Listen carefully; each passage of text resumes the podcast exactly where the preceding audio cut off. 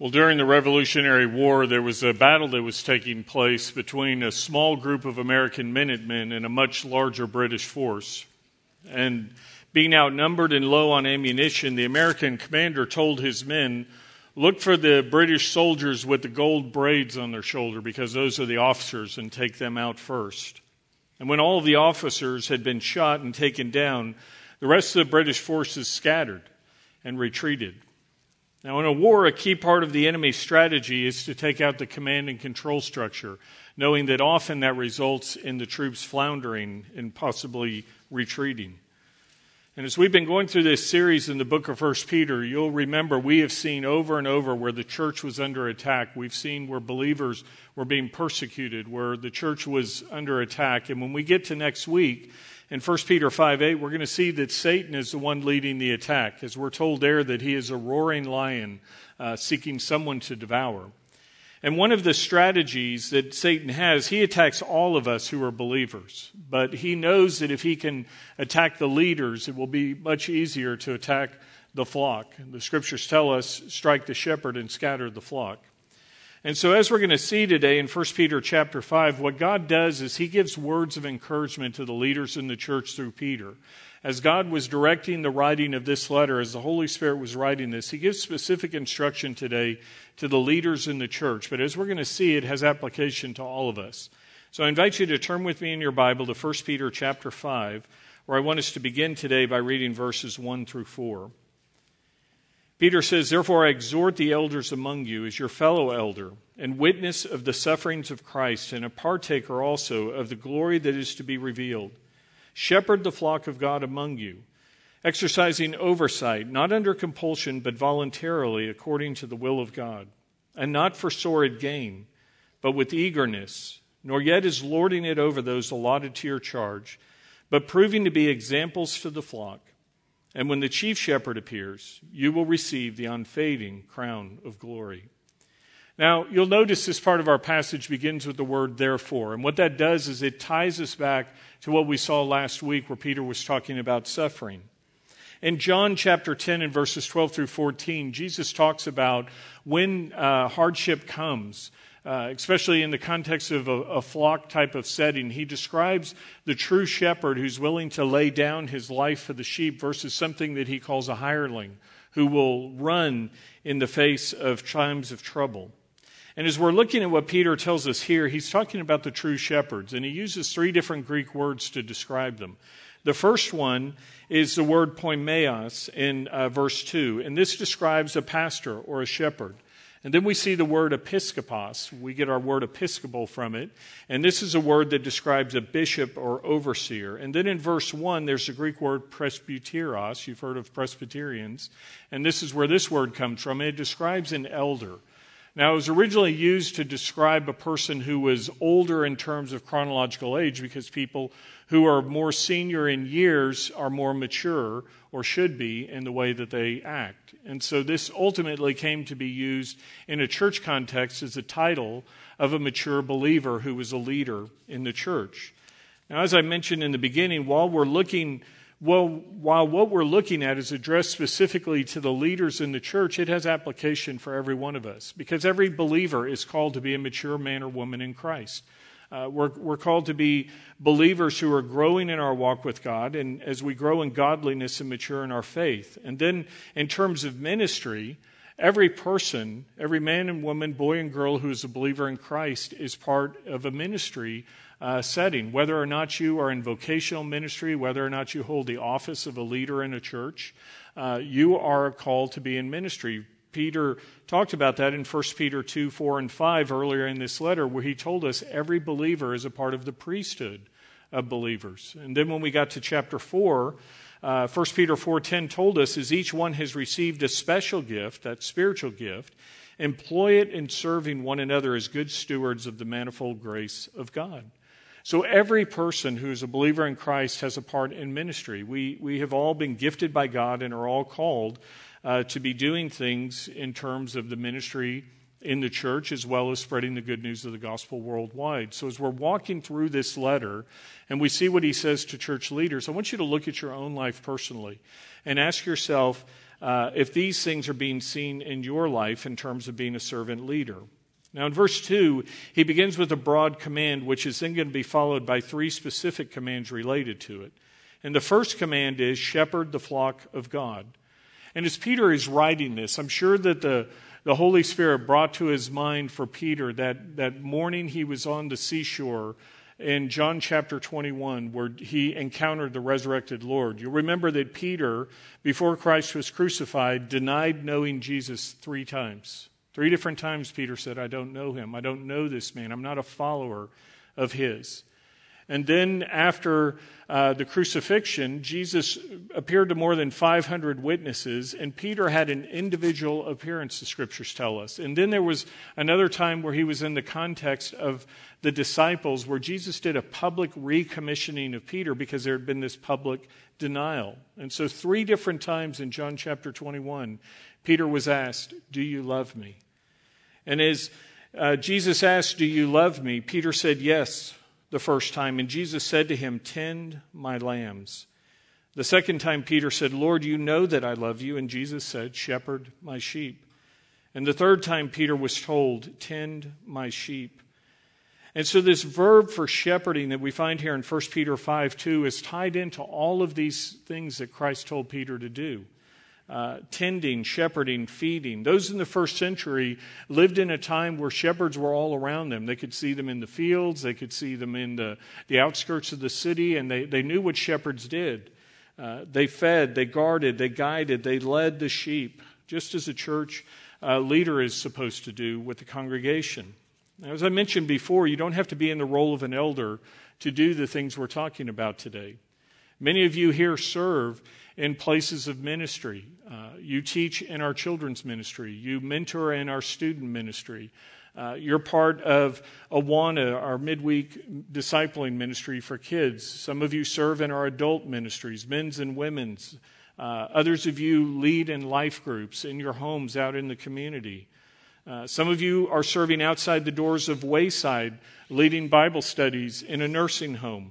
Uh, others of you are at work or at school involved in Bible studies. Some of you are in ministries like Bible Study Fellowship, where you may be a teaching leader or a small group leader. It happens in the home where you, who are parents, lead and teach your families. So, again, as Peter is talking to those who were the designated elders in the church, these things all have application to every one of us who are Christians. And as you lead, Peter says to these leaders, they are to be diligent. And you see the strength of the command as he follows up by saying, I exhort the elders among you. Now, I want you to notice the humility that goes with this because Peter also says, I'm your fellow elder. Remember who Peter was. He was called the rock. Jesus said, Peter, you're the rock that I'm going to build the church upon. And so Peter could have easily said, Well, I'm first among uh, equals. I'm the, the first and gotten puffed up or pulled rank, but instead he says, Listen, I'm the same as all of you, and I'm here to serve. And friends, that's the attitude all of us are to have. We're all to be servant leaders. And those who are pastors are not on a pedestal. Sometimes uh, people in the church will put a pastor on a pedestal, or those in ministry will feel like they should be treated a certain way. But Peter says, hey, the way you should be treated is as Christ was treated. You need to be a servant leader. And to drive that point home, God follows up the first command with three additional commands. He tells us in verse 2 the attitude and actions leaders are to have. The first, he says, is to exercise oversight, not under compulsion, but voluntarily, according to the will of God.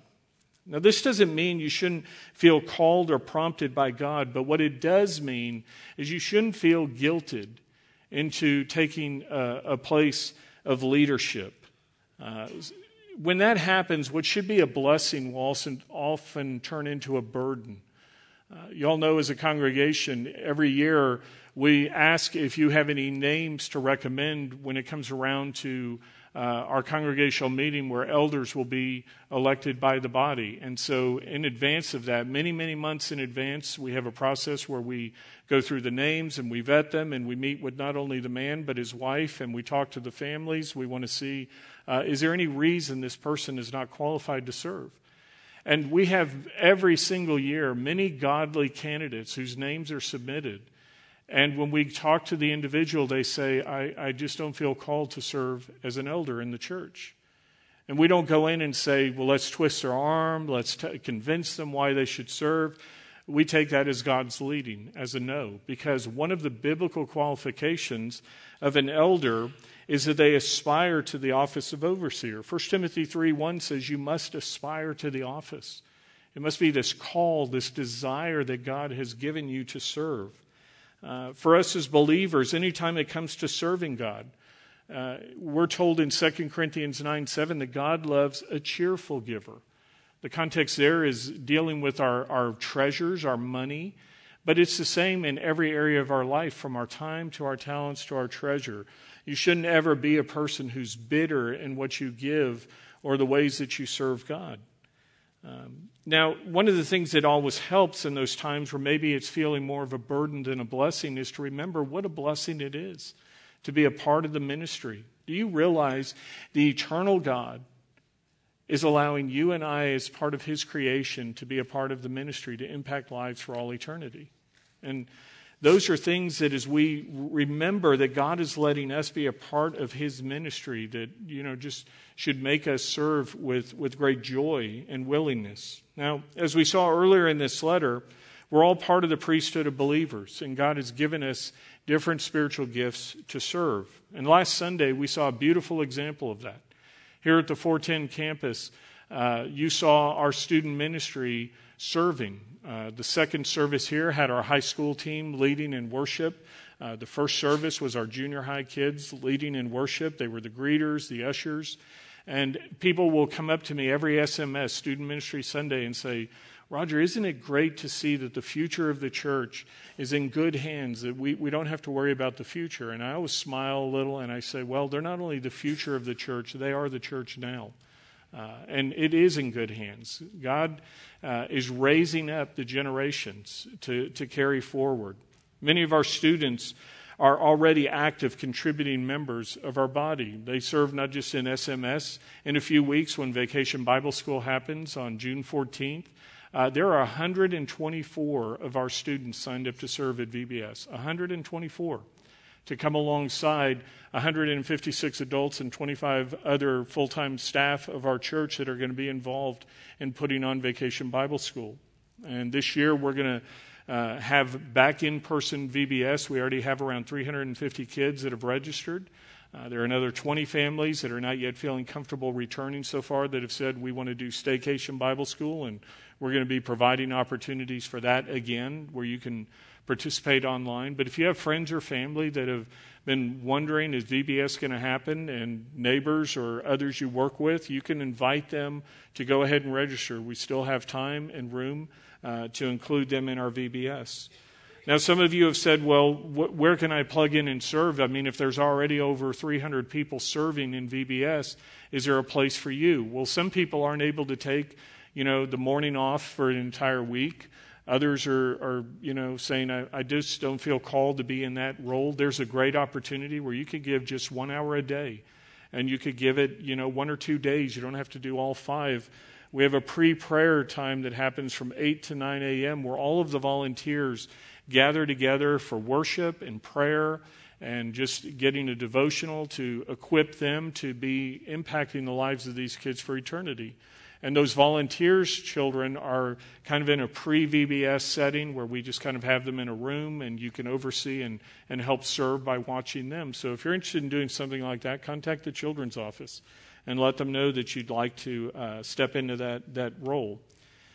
I love seeing our college and singles serving here at Wayside, all throughout our church.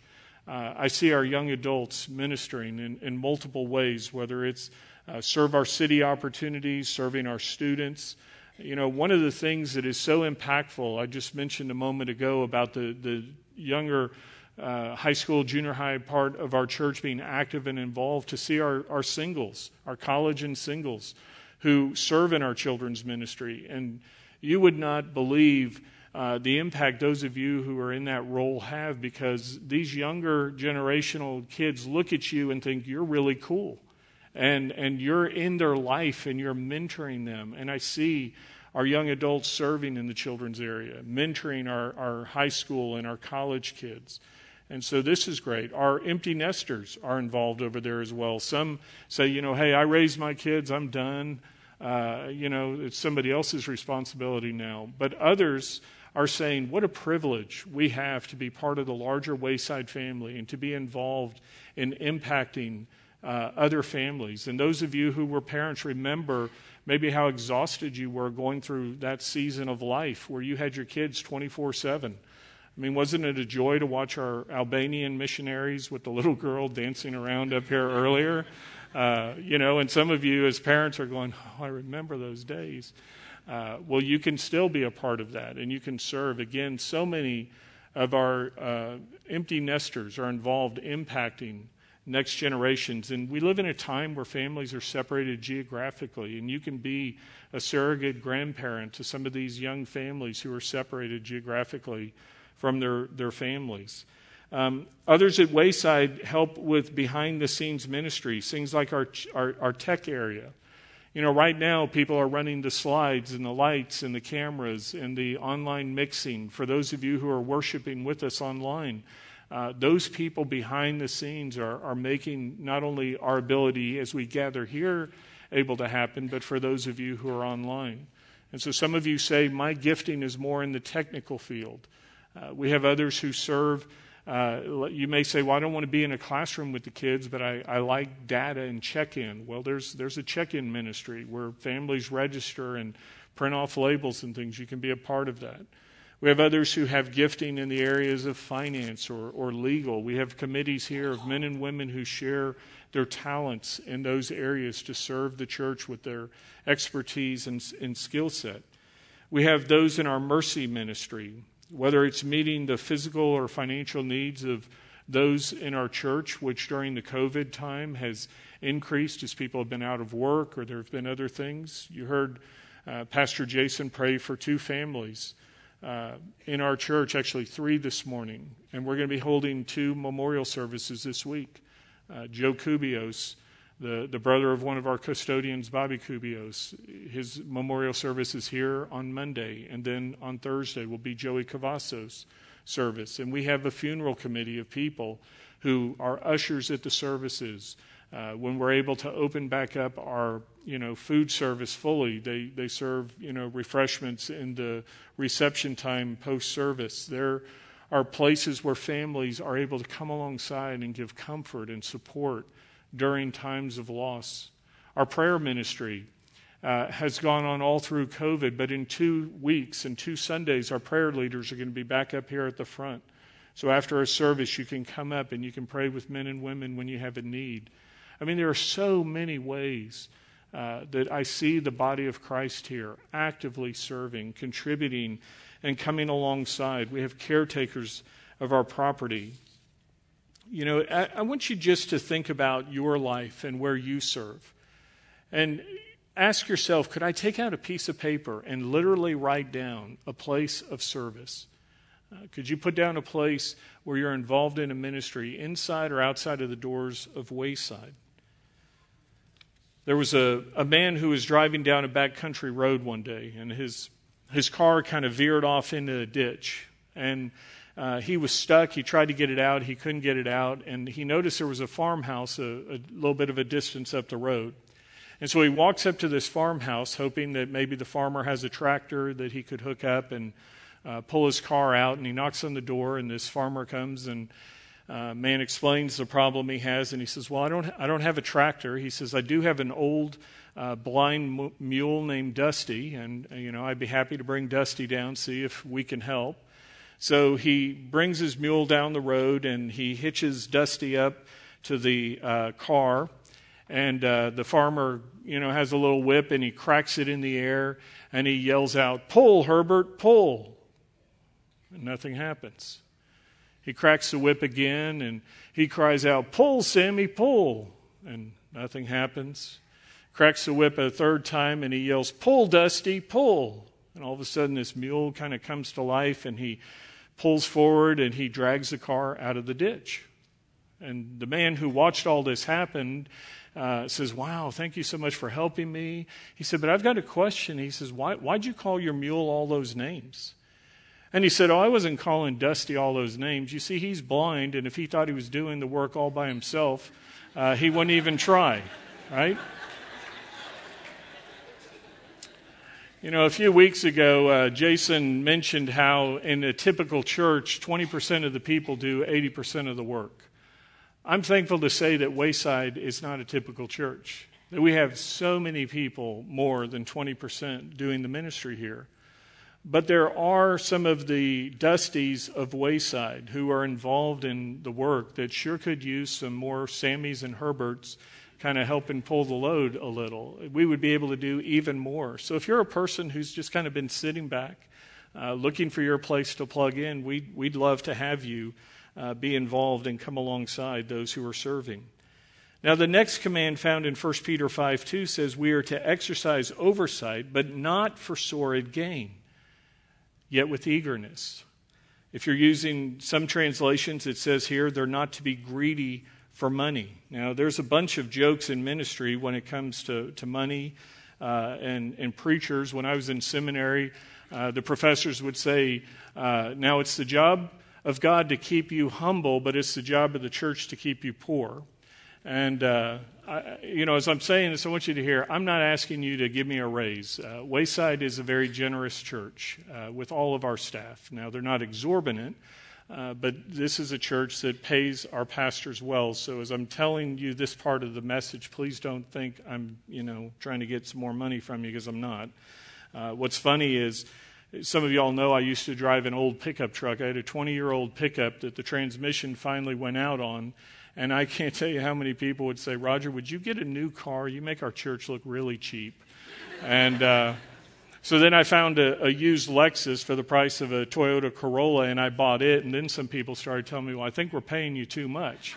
so you just can't win with some. But uh, there's, there's a story, a joke in ministry about a, a preacher who received a call from a church that was offering to pay him twice what he was making at his current ministry. And the board chairman was, you know, concerned. He had talked to the board. He told him what was going on.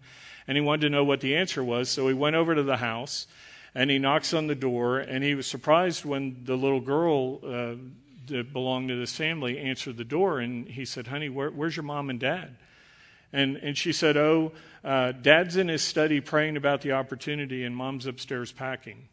And so in, in all reality, it's usually the reverse. The wife is praying and the pastor's packing. But, um, you know, if you change a church in ministry because somebody's going to pay you a lot more money, that's not a call, that's a raise. You know, you need to call it what it is. God does move men and women around in ministry, uh, but you need to, to have this call. And it's not about the money, as Peter is telling us here. Now, there are the realities of needing to pay bills. I, I have a friend, a very faithful pastor, who's a bivocational minister. He's been in this uh, one particular church for a number of years, and he supports his family by being a painter as well as being a bivocational pastor. But as his family has grown and as the needs of the church have grown, uh, he's not able to do both. And so he's, he's had to uh, look for a new place of ministry where the church will be able to support his family. Now, he's not complained about it, and he's not complained about being bivocational. When I talk to him, he will often say to me, Roger, can you believe that we get paid to study the Bible and tell people about it? I mean, what a privilege. And, and this is what Peter's talking about. Those who are in these roles are to do so with eagerness, to understand the privilege that we have. Now, does that mean it's wrong for a pastor to be paid? No, absolutely not. In fact, the Bible tells us this in 1 Corinthians 9:14. So also the Lord directed those who proclaim the gospel to get their living from the gospel. And 1 Timothy 5:17 and 18 says, "Let the elders who rule well be considered worthy of double honor, especially those who work hard at preaching and teaching." For the scripture says, "You shall not muzzle the ox while he is threshing, and the laborer is worthy of his wages. So, what Peter is warning those about as he writes this is greed. He says, Your motive in ministry is not to be money. Your motive is not to fleece the flock where you go in and say, How much can I get? What can I take?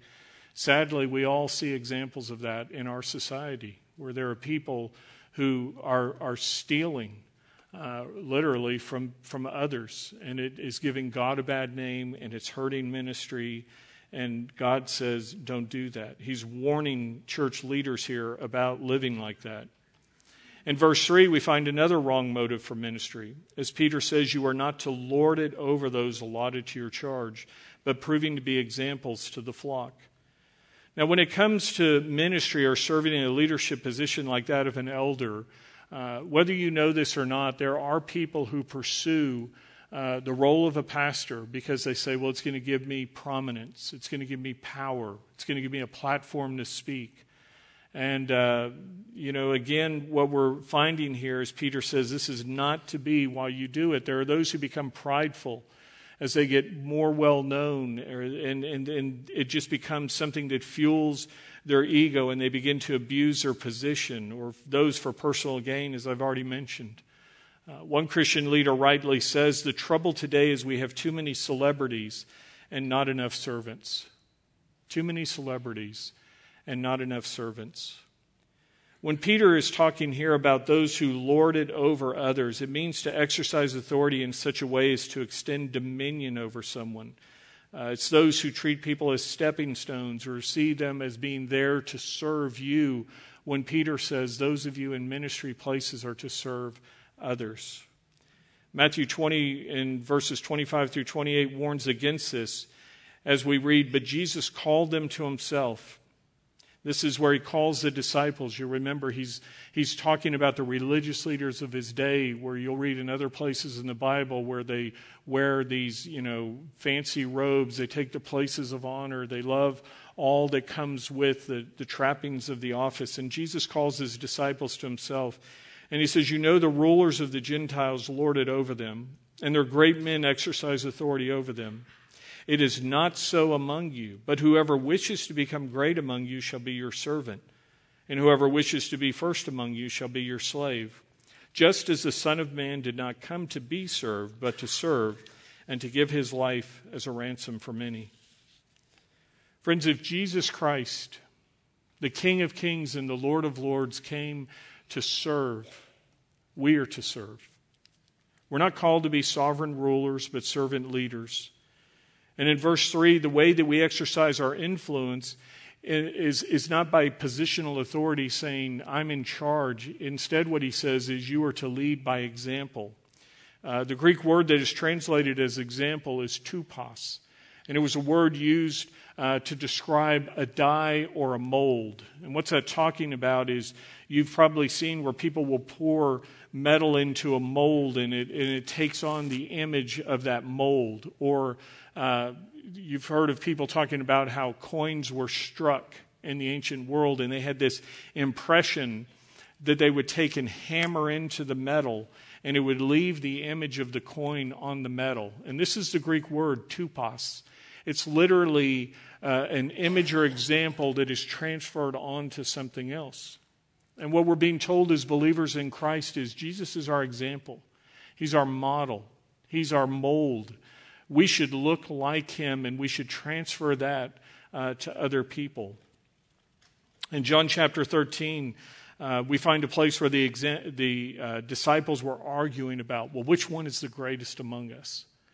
And the context was uh, the supper, the Last Supper. And you'll remember they came into the upper room and there was no servant there to wash their feet. The, the job of the lowest slave was to, to wash the dirt and the grime off the feet of people and you would come into the meal and you were you would leave your sandals at the door you were barefoot your feet would be by the head of the next person you were kind of like sardines you know all around the table and imagine how appetizing that meal was with everybody sitting there with, with dirty feet who had walked in the roads where there's open sewers and animal droppings and all this and christ is sitting down at the meal and none of these guys are willing to wash each other's feet and so we're told that jesus got up he removed his robes. He stripped down to a towel. He filled a basin with water. And he got down and he washed the feet of the disciples. And when he finished washing all of their feet, in John 13, 13 through 15, he says, You call me teacher and Lord, and you are right, for so I am. If I then, the Lord and the teacher, washed your feet, you also ought to wash one another's feet. For I gave you an example that you should also do as I did to you. Brothers and sisters in Christ, all of us are called to take up the towel, to wash the feet of others. Not just leaders, but every one of us in our day to day life. Earlier in Peter, in our series, when we talked about husbands and wives, men, you'll remember we saw we are to be servant leaders.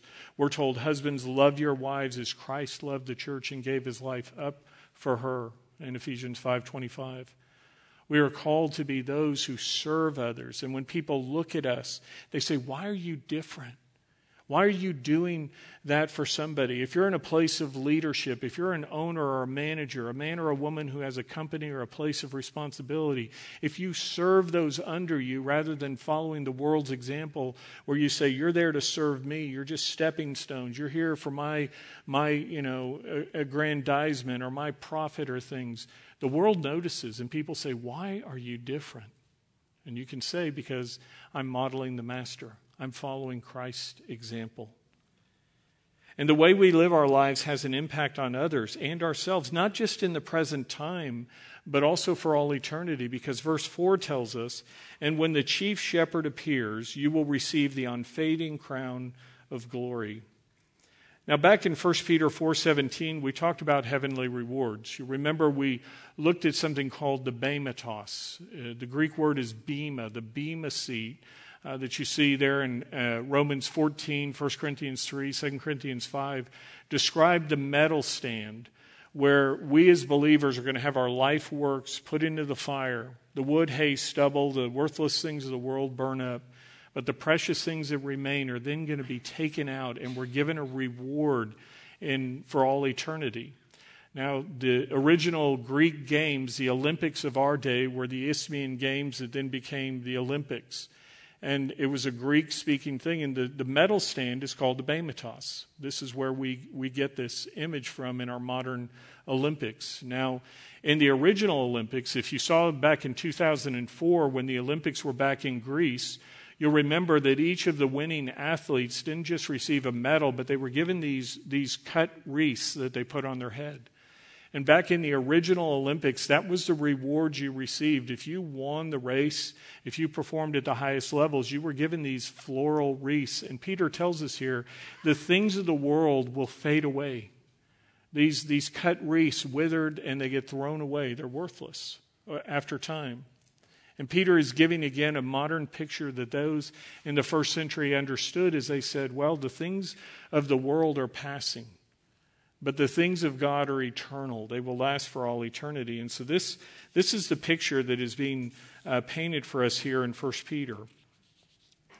Now, uh, on this slide, you see some of the rewards that the scriptures call the crown rewards. When we get to heaven, we're not given a medal, but this, this idea of the things that remain are taken out and they will be presented in terms of what are called crown rewards.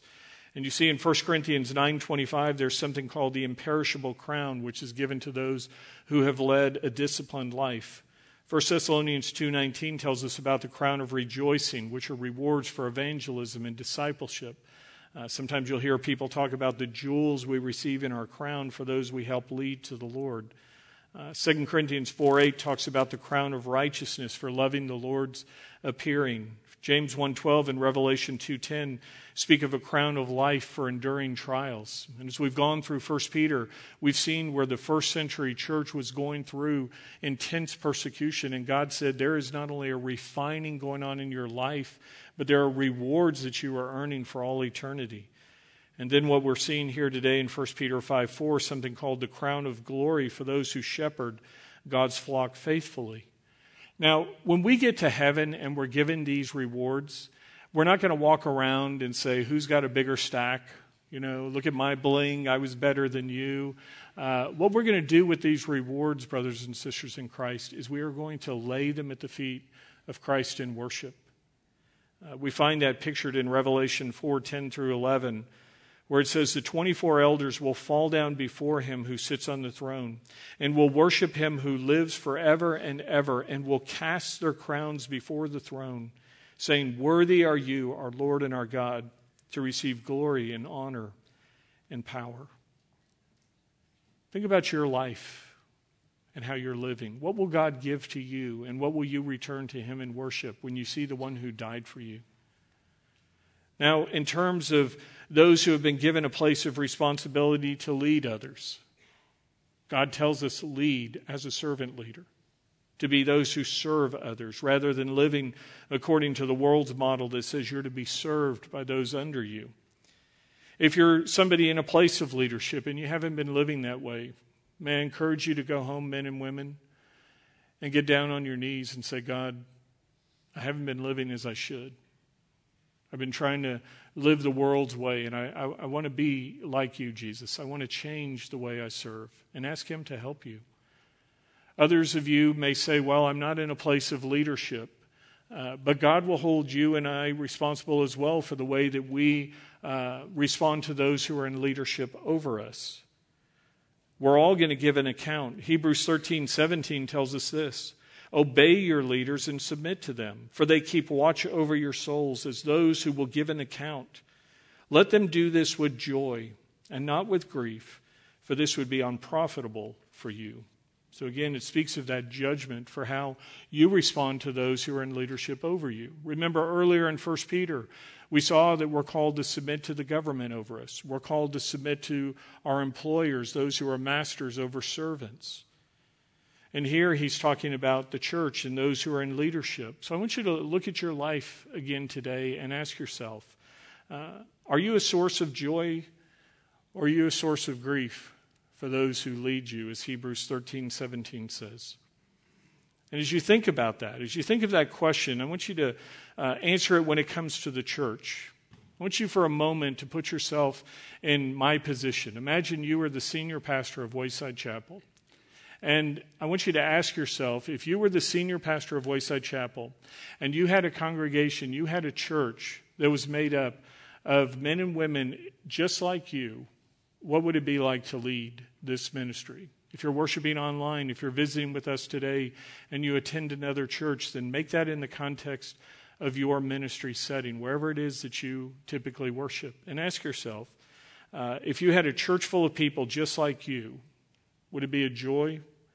Would it be uh, easy to accomplish the mission that God has given to you? Now, when I say just like you, there's supposed to be a diversity of gifting and, and things in the body. So, um, you understand I'm talking about a, a difference. But what I want you to do is ask yourself if you were to have a church full of people who share their time, talents, and treasures just like you, what would it be like? Now, excluding those who have to worship at home because of COVID concerns, uh, ask yourself if the seats would be full on a Sunday. If people came to church as often as you typically come to worship, are you faithful in your attendance, in your uh, fellowship, in your gathering together? If you had a church just like you, would the seats be empty or full most Sundays? Maybe you're saying, well, the seats would be full, but then ask yourself, would the ministries be able to function? Uh, would the children's ministry, would the students' ministry, would the, the greeters and ushers, would the tech team, would all the things I've talked about today, uh, would the church be functioning well, or would there be a bunch of holes? when it comes to the offering? Uh, would the church be able to uh, support the missionaries of that church, the ministries of that church? Now, again, if I want to just make a disclaimer here, I'm not trying to get you to pry your wallets or purses open. Uh, you've been faithful in your giving. Wayside is at 96% of budgeted giving right now. We're not in a crisis. I'm not trying to get your money. I just want you to ask yourself if you support the ministries that God uh, has laid on your heart with the, the resources He's entrusted to you, if everybody supported just like you do, would the church be able to fulfill its mission and vision? Now, if any, if any of these areas make you think, oh, we'd really struggle there, then again, I encourage you to go home today. Get down on your knees and say, God, would you help me to, to search my heart and mind? Would you help me to become a cheerful giver of my time, my talents, my treasures? Would you help me, God, to be one who employs the gifts you've given to me, my spiritual gift? Would you remind me that I'm part of the ministry as a part of the priesthood of believers? Let's go to the Lord now in prayer. I want you just to consider what we've looked at today in 1 Peter chapter 5. And uh, as you go home today, go back through these things and ask God to help you in these areas that we've talked about. Let's go to the Lord now and pray.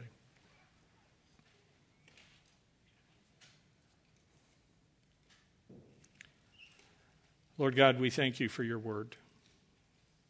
We thank you for how it points us to you, Jesus the living word, the one who took on flesh and blood so that you could go to the cross and take on the penalty of death that we owed for our sins.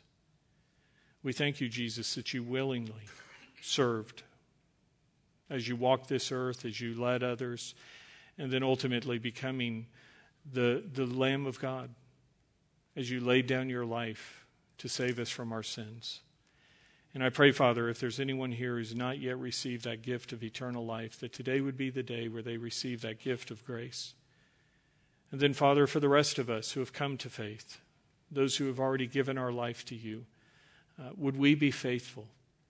Would we be men and women, boys and girls, whether we are shepherds or sheep, in terms of what we've looked at today? Would we follow the example of the great shepherd, your son, Jesus Christ? God, we thank you that you are a God of the second chances, that you do reset and recommission us as you did with Peter. Lord, none of us have made too big of a mess of our life that we can't be used by you. Jesus, we thank you for the example you gave of your life. We thank you for the gift of new life that was purchased with your blood. May we be faithful to be your witnesses here at Wayside and the world around us as we follow you, Jesus, our example. It's in your precious name that we pray and thank you. Amen. Thank you again for worshiping with us at Wayside. Go in peace to love and serve the Lord.